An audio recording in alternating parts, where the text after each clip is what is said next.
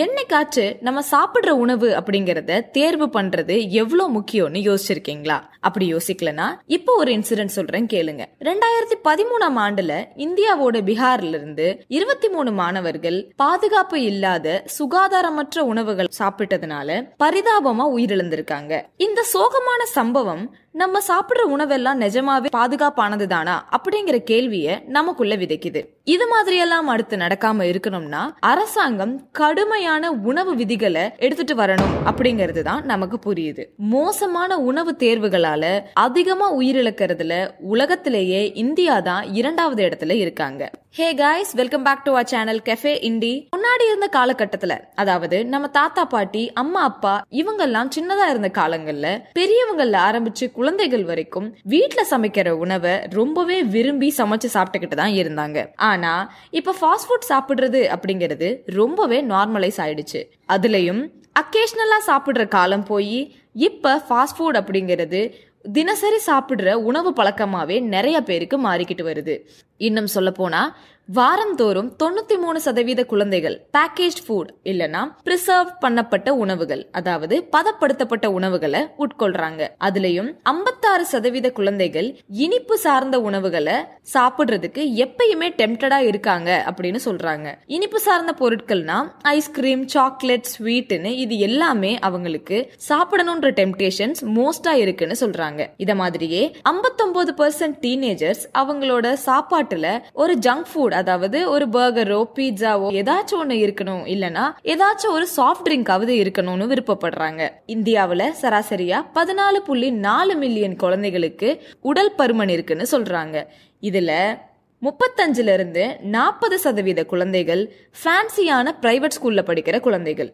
இது நிஜமாவே ஒரு கன்சர்னிங்கான ப்ராப்ளம் தான்.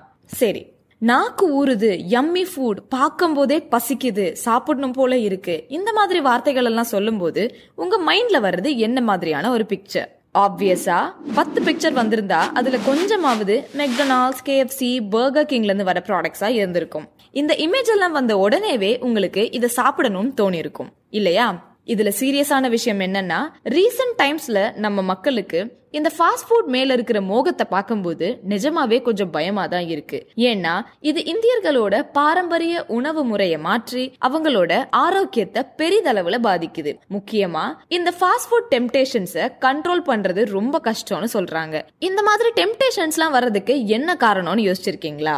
அதுக்கான சிம்பிளான ஆன்சர் என்னன்னா அட்வர்டைசிங் ஸ்ட்ராட்டஜிஸ் மற்றும் அட்வர்டைசிங் மார்க்கெட்டிங் ஒரு ப்ராடக்ட்டை எந்த மாதிரி விளம்பரப்படுத்துறாங்க அப்படிங்கறதும் இதுக்கு முக்கிய காரணமா இருக்கு. எடுத்துக்காட்டா ஒரு அழகான வாட்சை பார்க்கும்போது நம்மளும் இந்த மாதிரி வாட்ச் போட்டா நல்லா இருக்கும்னு தோணும். இதுவே ஒரு சூப்பரான ஷூவை பார்க்கும்போது இந்த மாதிரி ஒரு ஷூவை நம்மளும் வாங்கி போடணும்னு தோணும். இதெல்லாம் ரொம்ப நார்மல் அதே மாதிரி கேட்சியான ஃபுட்டோட பிக்சர் இல்லனா ரொம்பவே டெம்டிங்கான ஒரு அட்வர்டைஸ்மெண்ட்டை பார்க்கும்போது இதை கண்டிப்பாக சாப்பிடணும்னு தோன்றது நம்ம தப்பு கிடையாது. பேரண்ட்ஸும் அவங்க குழந்தைங்களோட ரீசெண்டான டெம்டேஷன்ஸ்க்கு ஒரு முறையாச்சும் வாங்கி கொடுப்போமேனு வாங்கி கொடுக்கும்போது அது ஒரு பேட்டர்னாக மாறுதுன்னு சொல்கிறாங்க சரி நம்ம ஜங்க் ஃபுட் ஏன் சாப்பிடுறோம் அப்படின்னு ஒரு கேள்வியை முன் வச்சா அதுக்கு வர பதில் ஆப்வியஸா டேஸ்டா இருக்கு. அது மட்டும் இல்லாம அஃபோர்டபுளா இருக்கு. மத்த ஃபுட்டை கம்பேர் பண்ணும்போது இதோட ரேட்டு கம்மி அப்படின்னு சொல்றாங்க. எடுத்துக்காட்டா கொல்கட்டால இருக்கிற ஒரு ஷாப்பிங் சென்டர்ல எல்லாம் ஸ்பைசி ஃப்ரைட் சிக்கன் அப்படிங்கிறது ரொம்பவே ஃபேமஸ் ஆயிடுச்சாம். இதுக்காகவே அந்த மாலுக்கு போறவங்க வரைக்கும் வந்துருச்சாம்.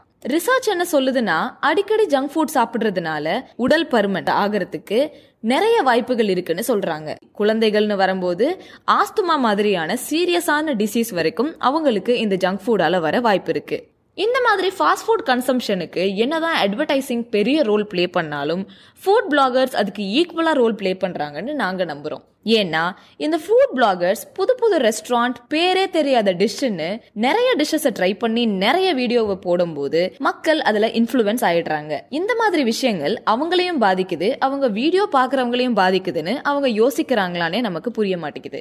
இப்போ யங்ஸ்டர்ஸ் மத்தியில் ஒரு புது ட்ரெண்ட் ஒன்று இருக்குது அவங்க என்ன பண்ணாலும் அதை டக்குன்னு சோஷியல் மீடியாவில் போடணும். சோஷியல் மீடியாவில் போடும்போது அவங்களுக்கு ஒரு வேலிடேஷன் கிடைக்கிறதா நம்புறாங்க. அதில் one of the major thing is food blogging food blogging அவங்க ஸ்பெசிஃபிக்காக பண்ணலைனாலும் அம்மா அப்பா கூட்டிட்டு போற ரெஸ்டாரண்ட்ல அவங்க ட்ரை பண்ற புது புது டிஷ்ஷை போட்டோ எடுத்து போடுறதுனால வர லைக்ஸை அவங்க ரொம்பவே விரும்புறாங்க. இப்பெல்லாம் நிறைய பேர் கொக்கோ கோலாக்கு ரொம்பவே அடிக்டடா இருக்காங்க. அதுக்கு பின்னாடி இருக்கிற உண்மை என்னன்னா ஒரு லிட்டர் கொக்கோ கோலா தயாரிக்க சுமார் மூன்று லிட்டர் தண்ணி தேவைப்படுதுன்னு சொல்றாங்க. ஆச்சரியமா இருக்குல்ல? கொக்கோ கோலா உற்பத்தி பண்றதுக்கு நிறைய கிராமங்கள்ல இருந்து தான் தண்ணீர் எடுக்க முயற்சி பண்ணிக்கிட்டு இருக்காங்க. அந்த முயற்சியில நிறைய கிராமங்களுக்கு தண்ணீர் பற்றாக்குறை ஏற்பட்டும் இருக்கு. இது அவங்களோட வாழ்வாதாரத்தையே சீரழிக்குதுன்னு தான் சொல்றாங்க. அந்த மக்கள் நம்பி இருக்கிற நீர்நிலைகளை இப்படி கொக்கோ கோலா மாதிரியான பெரிய கம்பெனிகள் உபயோகிக்கிறனால அந்த மக்களோட நிலைமை இதுதான். இது மாதிரி இன்னொரு இஷ்யூ என்னன்னு கேட்டீங்கன்னா மேகி. கொஞ்ச வருஷத்துக்கு முன்னாடி இந்த மேகிய பேன் பண்ணி வச்சிருந்தாங்க. பர்டிகுலரா இந்தியால. ரீசன் என்னன்னா அதுல கலக்கப்படுற எம்சிஜி அப்படிங்கிற ஒரு கண்டென்ட் பிளேவரை இன்னும் என்ஹான்ஸ் பண்றதுக்காக மேகி மாதிரியான பொருட்கள்ல ஆட் பண்றதா சொல்லப்படுது. ஆனா பேக்கேஜிங்க பாத்தீங்கன்னா அதுல ரொம்ப தெளிவா நோ ஆடட் எம்எஸ்ஜின்னு பெருசா போட்டிருக்கு. ஒன்ஸ் மேகி மேல எம்எஸ்ஜி யூஸ் பண்றாங்கன்ற குற்றச்சாட்டு வந்த உடனே அவங்க ரொம்ப கன்வீனியன்ட்டா நோ ஆடட் எம்எஸ்ஜி அப்படின்ற இருக்கிற லேபிள எடுத்துட்டாங்க. இதுல இருந்து நமக்கு புரியறது பேக்கேஜிங்ல வர எதையுமே குருட்டு போக்குல நம்ப கூடாது அப்படிங்கிறதுக்கான பெரிய எடுத்துக்காட்டு இதுதான். இந்தியால தான் பிரெஞ்ச் ஃப்ரைஸ் மத்த நாடுகளை கம்பேர் பண்ணா பத்து தடவை அதிகமா உப்பு கலந்திருக்குன்னு சொல்றாங்க. அதே மாதிரி ஹாட் சிக்கன் விங்ஸ் அப்படிங்கிற ப்ராடக்ட்ல மூன்று மடங்கு இந்தியாவில தான் எண்ணெய் அதிகமா உபயோகப்படுத்துறாங்களாம். இப்போ நம்ம கம்பேர் பண்ணுறது எல்லாமே யூரோப்பியன் கண்ட்ரீஸ் கூட.